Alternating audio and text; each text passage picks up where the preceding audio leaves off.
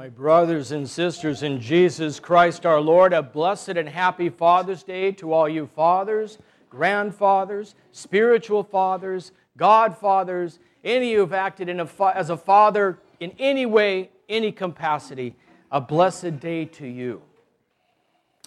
This is the Sunday I would call the Sunday of the great calling. Last night at Vespers, we heard the great call of Moses by God on Mount Sinai. Moses approached this burning bush, and from the bush he heard the word of God speak to him Remove your shoes, for this is holy ground. And then he went on to explain to him that he was going to lead the people out of the bondage of Egypt. He, a man who stuttered and himself considered himself unfit for such a great task. Last night we heard probably one of my favorite callings in the Old Testament, and that was of Elijah. When the year King Uzziah died, he had a vision, and in the vision he saw the heavenly hosts. And an angel came and put a burning coal on his lips so that his lips would be pure and he could speak the word of God. And then my favorite phrase would be God was speaking to Isaiah, Whom shall I send? And Isaiah says, Here I am, send me. That beautiful hymn that is sung in the Western church, every time I hear it, it brings me to tears because I see myself from years ago. I remember, Lord, send me, Lord, send me. And by golly, He did. And today we, we churched for the last time, they were churched, uh, uh, the churches of the icons these saints of Mother Cabrini, St. Panteleimon, and of course, par excellence, the Theotokos, who followed God. In the gospel this morning, we heard of the call of Peter and Andrew by Jesus. Matthew is trying to fix Jesus into an historical context. So he says, starts out with that beautiful line that he was walking along the Sea of Galilee. He wasn't hovering above it or looking down upon it. He was right there walking along it. He was a man with legs. And he says the fishermen, Peter and Andrew and James and John. And he comes to both sets and brothers and he says, Come, follow me. This was an invitation to, to leave all that you know. Leave the way you've done everything. What leave what you do now, leave what you've done and the way, well, this is always how we've done it, this is always how we'll do it. He asked them to let all of that go, to follow him for a new life. Come, follow me.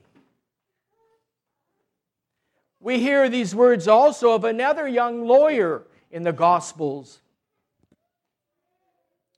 here was a young man who comes to Jesus and says, Good teacher, what must I do to inherit everlasting life?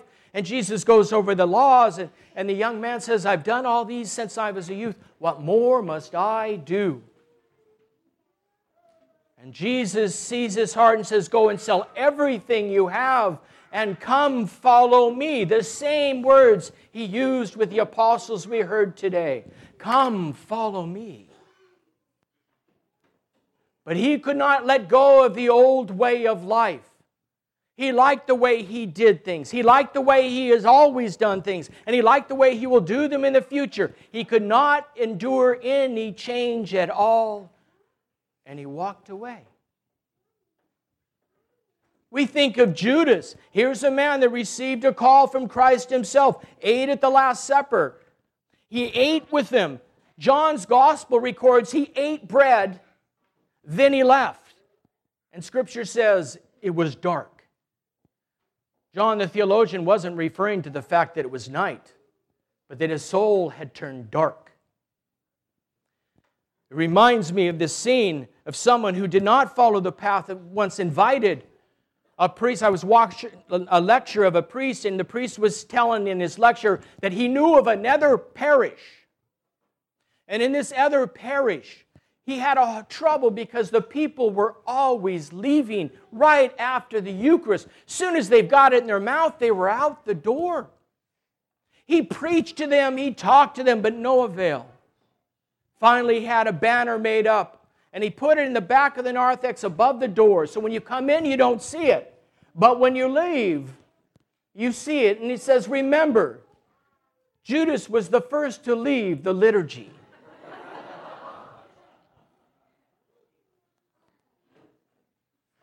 The great calling that Christ has called those apostles to. He calls in each and every one of us. That calling was not just for those to be a bishop or those to be a priest or a deacon or a monk or nun. No, that great invitation was to all of us. And we're all to respond to that call because He gives that call continually. When you wake up in the morning, Christ has already said, Come, follow me.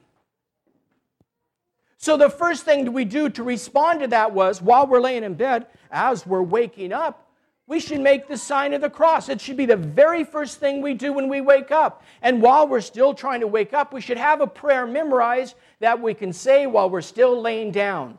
Oh Lord, grant me to greet the coming day in peace. Whatever prayer you want. We should do this before we pick up our cell phones, check it, and swipe right. We should we have Christ on our minds the moment we go to bed. He should be the first thing we think about in the morning when we wake up, the last thing we think about when we go to bed, and all the day should be punctuated with Him. When we go out throughout the day, everybody we meet is someone been put into our paths to make Christ known to others. That's how we become fishers of men when we follow the path of Christ. When we says come follow me, that's what happens. And to stay on that path because it's a long way from where we are to the heavenly kingdom. To stay on that path requires humility. It requires love. It requires being one of Christ. I have not come to serve but to be served but to serve. And that's the attitude we have to have. But the moment, the moment we start having this attitude that I can judge somebody, the moment I start picking somebody apart, the moment I do any kind of these judgmental things, start critiquing somebody in the slightest manner, you have started to stray from the path that He called you because you have left the realm of humility and you've started to follow the path of pride. And now, all of a sudden, with this path of pride comes the attitude that I am the sole uh, objective truth by which all things are judged. That's what happens with the attitude of pride.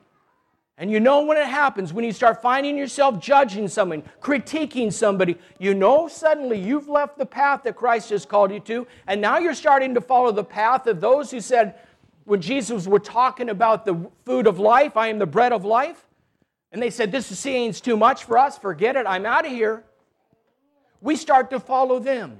We start to follow that young lawyer who says, I can't do this, I'm gone. And if left unchecked, we will follow the path of Judas. Christ is saying, Come follow me. Come follow this new life that I have come to give you. It's yours for the taking. Yes, the path is narrow, but I have given you everything you need. And on that path, truth will always remain. You're going to change. Each of us in following Christ has to change. We continually have to grow. And if there's no challenge and struggles in our life, then there is no growth. And it is in this living out this daily life with all our difficulties and, and obstacles that we start to grow more and more in His likeness as long as we stay on the path of humility and love, serving one another instead of being served. Come, follow me, he says to you, this day in the hearing of your gospel. Because by the power of the Holy Spirit, we are on that shore today. He will say it to you throughout this day and the rest of your lives Come, follow me. The rest is up to us. How are we going to respond to his call?